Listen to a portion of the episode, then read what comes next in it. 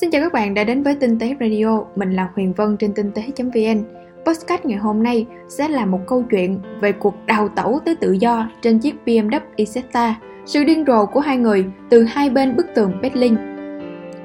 Một kế hoạch táo bạo có thể đánh đổi bằng tính mạng, Klaus Quinter Jacobi tìm cách giúp cho người bạn thân nhất của mình rời khỏi Đông Đức bằng cách vượt qua bức tường Berlin.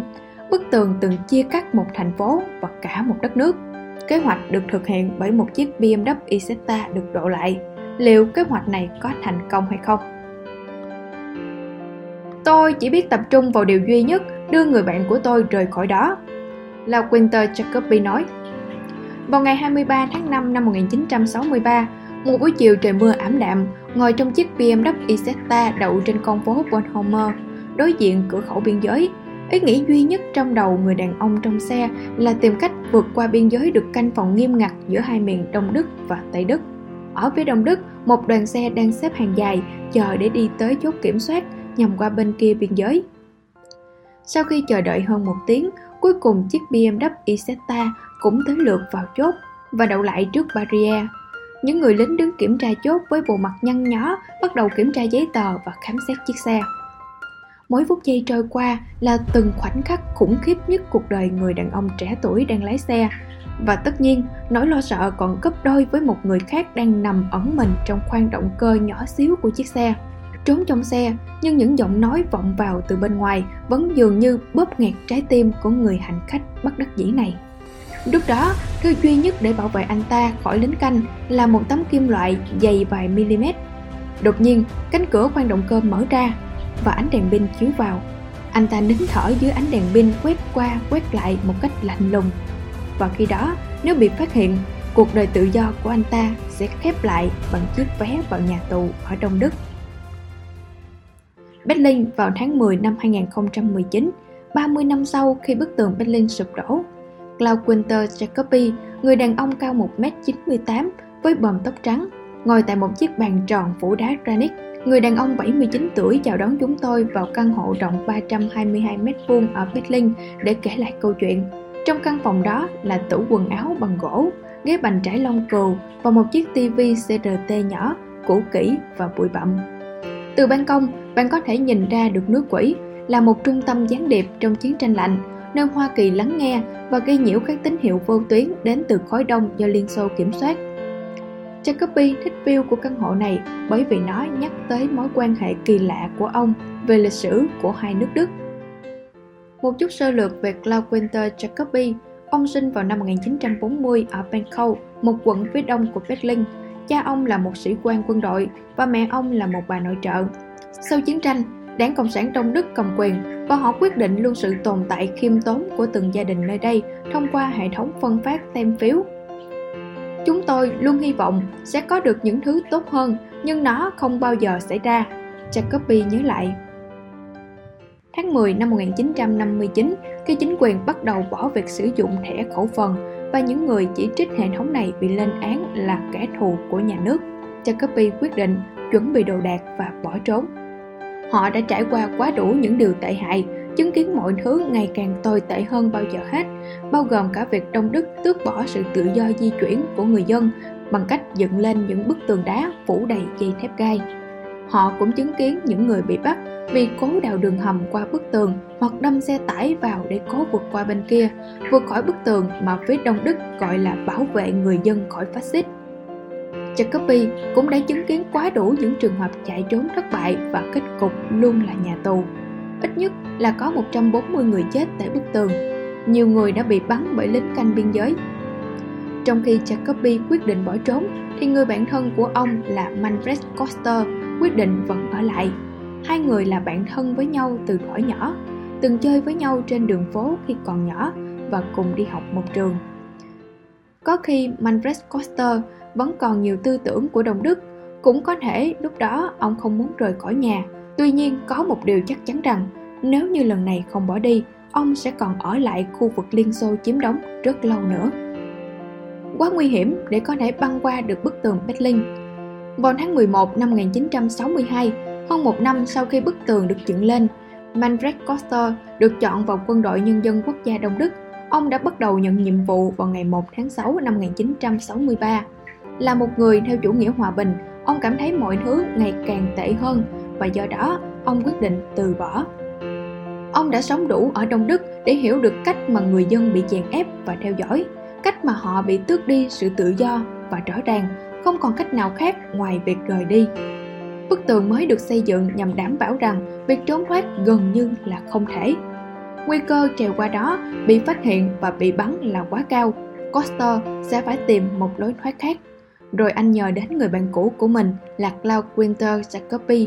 Có lẽ người bạn này sẽ có ý tưởng nào đó. Nhưng làm thế nào để anh ta có thể tiếp cận được khi mà hai người này đang sống ở hai phần khác nhau của thành phố, ở bên kia bức tường biên giới?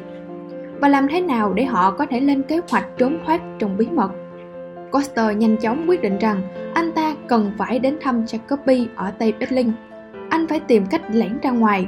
Lúc đó, anh trai của Mendres là Hen đã sống ở phía Tây. Vì vậy, Hen đã đến thăm anh ta.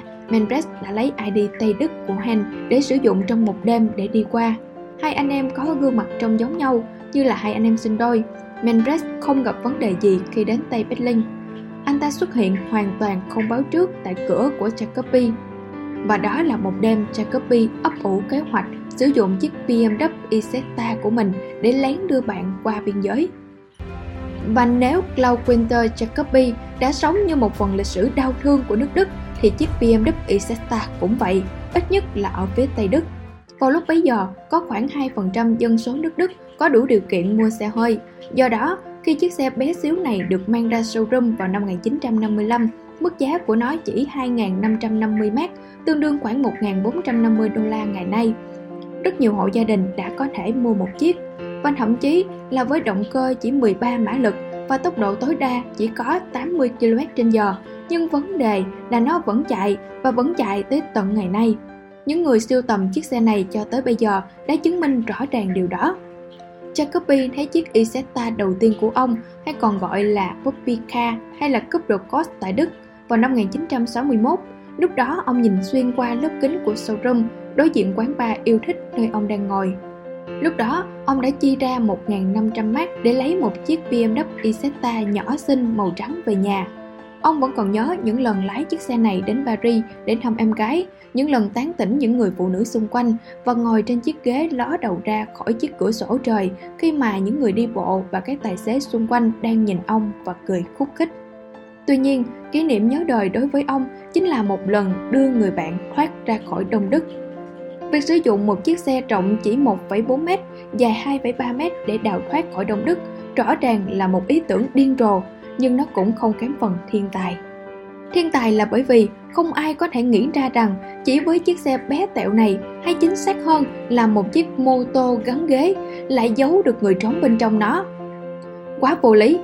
Ngược lại, những chiếc xe lớn hơn lại bị lính canh kiểm tra nghiêm ngặt hơn, thậm chí là còn đo đạc cẩn thận để xem là chiếc xe có bị thay đổi cấu trúc cho có ý đồ hay không. Và tất nhiên là nó điên rồ rồi, bởi vì làm thế quái nào có thể giấu được một người đàn ông cao 1m74 trong một chiếc xe chỉ có hai chỗ ngồi trong điều kiện kiểm tra nghiêm ngặt đến thế. Lính canh sẽ kiểm tra bên trong và sau đó sẽ dùng gương để kiểm tra bên dưới xe. Một chỗ trống duy nhất còn lại có thể làm được điều đó chính là khoảng trống phía sau bên cạnh động cơ. May mắn thay, Jacobi biết được cách biến chiếc Isetta thành một chiếc xe đào tẩu bởi từ năm 1956 tới năm 1959 ông đã được đào tạo để trở thành một thợ máy chuyên nghiệp. Ông sau đó tiếp tục được đào tạo để trở thành giáo viên dạy lái xe để kiếm thêm tiền từ gara nơi ông đang học. Do đó, ông hoàn toàn có thể tạo ra một nơi ẩn trốn an toàn trong chiếc xe và gara cũng có đầy đủ công cụ ông cần. Nói vậy thôi chứ đơn giản là búa, đục, cưa và sơn. Trong vài tuần sau đó, Jacoby đêm nào cũng tới gara. Ông phải đẩy nhanh tốc độ bởi ngày hẹn với Manfred ngày càng tới gần May sao chủ của gara cho phép mở cửa trễ hơn và thậm chí các đồng nghiệp của ông đã tới xem và thậm chí là ở lại uống bia nữa. Ông đã hồi tưởng lại. Tôi không biết là đã làm việc tổng cộng bao nhiêu thời giờ để biến đổi chiếc Isetta, chỉ nhớ là tất cả mọi thứ trong đầu tôi và đưa bạn tôi ra khỏi Đông Đức. Việc tinh chỉnh một chiếc xe có thể tóm tắt qua 7 bước sau. Tháo hộp chứa đồ sau chiếc ghế ra và sau đó là hàng lại cao hơn 10 phân Điều này giải phóng một không gian lớn cho các tinh chỉnh lẫn chỗ ẩn nấp cho một người. Kế đến là tháo ghế và lớp dự phòng và cưa một lỗ chui vào với kích thước là 0,5 x 0,5 trên miếng kim loại được dùng làm bảng điều khiển phía sau. Rồi sau đó thì tháo nắp ống xả và tháo bộ lọc khí và mọi thứ khác chiếm không gian không cần thiết rồi uống công đường đi của ống xả để tương thích với các thay đổi kỹ thuật và vị trí hành khách. Lắp đặt một tấm sàn bằng kim loại vào hệ thống treo để người trốn bên trong không bị bỏng bởi vì hơi nóng từ hệ thống xả. Đánh bóng mọi thứ để nó hoàn toàn trơn tru trở lại và cắt bỏ một phần của tấm chắn bùn phía sau để nó không làm trầy xước mặt đất với trọng lượng của người xếp hàng và gây nghi ngờ. Và sửa đổi cuối cùng được thực hiện vào ngày trốn thoát.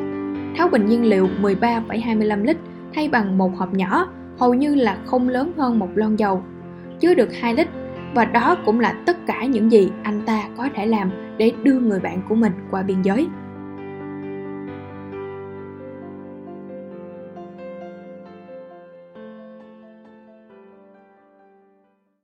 Chuyến đi vượt tường đầy trở ngại. Lý do chính của Jacoby cho việc này là để giúp cho bạn của mình, nhưng ông ta cũng thích sự hồi hộp khi làm điều gì đó bị cấm. Ông ta muốn thực hiện điều đó để chống lại nhà nước độc tài bất công, giống như việc ông ta và Manfred Carter đã làm khi còn trẻ trước khi Jacobi trốn sang phía Tây. Lúc đó, khi biên giới vẫn còn mở cửa, cà phê, quần lót, chuối và thuốc lá, họ đã mang tất cả trở về quê nhà ở Đông Đức để bán lại và kiếm rất nhiều lợi nhuận. Ông ta đã hồi tưởng lại, ông đã theo dõi lính tuần tra biên giới, ghi lại thời điểm lính canh thay ca, vạch ra các cuộc tuần tra của lính canh để biết được lịch làm việc mỗi ngày của họ. Chúng tôi là những người chuyên gia thực sự, ông kể lại. Tuy nhiên, lái xe để đưa bạn của mình đến tự do còn là vấn đề về danh dự. Vấn đề là bởi vì Đông Đức không công nhận Tây Berlin là một phần của Tây Đức. Jacobi với tư cách là một người Tây Berlin không được phép đi vào Đông Đức. Thế là ông phải tìm một tài xế khác Ông đã tìm thấy những người sinh viên Tây Đức sẵn sàng giúp đỡ tổ chức những cuộc trốn thoát mà không hề phán xét hay nề hà. Kế hoạch ban đầu, một nữ sinh viên y khoa có nhiệm vụ lái chiếc BMW Isetta qua biên giới. Tuy nhiên, cô sinh viên này đã không chịu nổi sự căng thẳng. Thời gian xếp hàng chờ ở biên giới gần như vô tận. Thêm vào đó là sự đe dọa của những người lính làm cô hoảng sợ hơn. Ngay khi trở lại Tây Đức, cô này đã xin phép rút khỏi kế hoạch sau đó, vào ngày 23 tháng 5, chỉ một tuần trước khi Manpress được báo, điện thoại đột nhiên đổ chuông vào sáng sớm. Hai sinh viên khác báo sẽ tham gia kế hoạch. Họ không muốn cho Copy biết tên và vào cuối ngày hôm đó, cả hai người đã cùng nhau lái chiếc xe tới Đông Berlin. Trên hai chiếc xe, một là BMW Isetta được độ lại và một chiếc khác là Beetle của Volkswagen. Hai sinh viên gặp Coster tại Bangkok và đưa ông ra khỏi thị trấn, chạy qua một con đường đất có chỗ kín đáo và vắng người để ông trốn vào chiếc Isetta mà không ai để ý. Theo hướng dẫn của Jacoby, nhóm phải tháo bình xăng lớn ra và thay bằng cái bình xăng nhỏ hơn để có chỗ cho người trốn. Dưới ánh đèn pin buổi đêm, hai sinh viên mất khá nhiều thời gian hơn dự định để có thể thay bình xăng và căng thẳng hơn, một người nông dân lúc đó đã chú ý tới sự xuất hiện của nhóm đào tẩu. Cuối cùng thì Manfred cũng có chỗ, thực ra là một không gian nhỏ tới mức mà ông kể lại rằng giống như là bị nén chặt lại vậy đó. Chiếc xe bắt đầu chạy, từng giọt mưa rơi trên chiếc xe hòa nhịp cùng nhịp tim đập điên cuồng trong lồng ngực của Manfred. Cùng lúc đó, Jacoby đang đợi ở phía tây cầu Bonhomer, cứ nhìn về phía biên giới rồi nhìn lại đồng hồ. Đến bây giờ là 11 giờ 20 phút, họ trễ một tiếng rưỡi. Anh dập điếu thuốc khác trên đường nhựa biên giới đóng cửa lúc nửa đêm. Sau đó, ngay trước nửa đêm, rào chắn đã mở lên, cả chiếc BMW Isetta và chiếc Volkswagen đều vượt ra khỏi biên giới. Trong một công viên trên con phố Granthaler, phải mất đủ 5 phút để Manfred có thể thoát khỏi không gian chật chội đó. Chân anh ta sưng lên, lưng đau, nhưng không có gì vui so với niềm vui mà anh ta cảm thấy. Cuối cùng cũng có tự do. Sau đó vận mệnh của chiếc BMW Isetta như thế nào? Có lúc Jacoby đã tháo chiếc Isetta của mình và gửi nó đến đống phế liệu. Sau khi sửa đổi, nó không vượt qua xét duyệt để chạy tiếp nữa.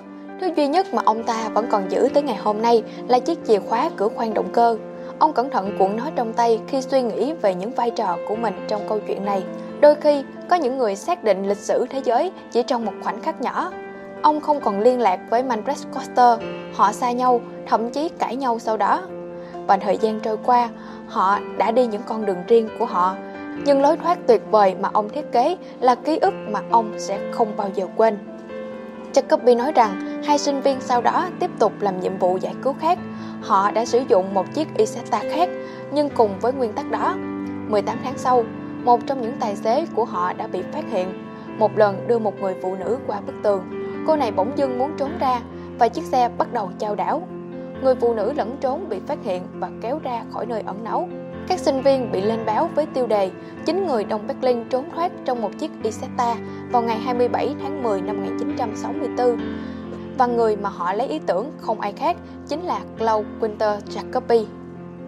Mặc dù đã 30 năm kể từ khi bức tường sụp đổ, Claude Winter Jacobi không hề từ bỏ ký ức về hai nước Đức.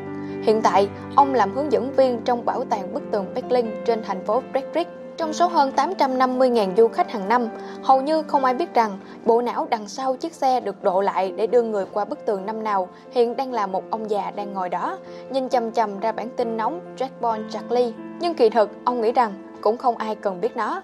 Thành tựu thực sự là bây giờ chúng ta đã nhận thức được rằng những bất công đã từng xuất hiện và có những người đã chiến đấu chống lại nó. Tôi đã cống hiến chiếc Isetta của tôi, nhưng điều đó hoàn toàn xứng đáng.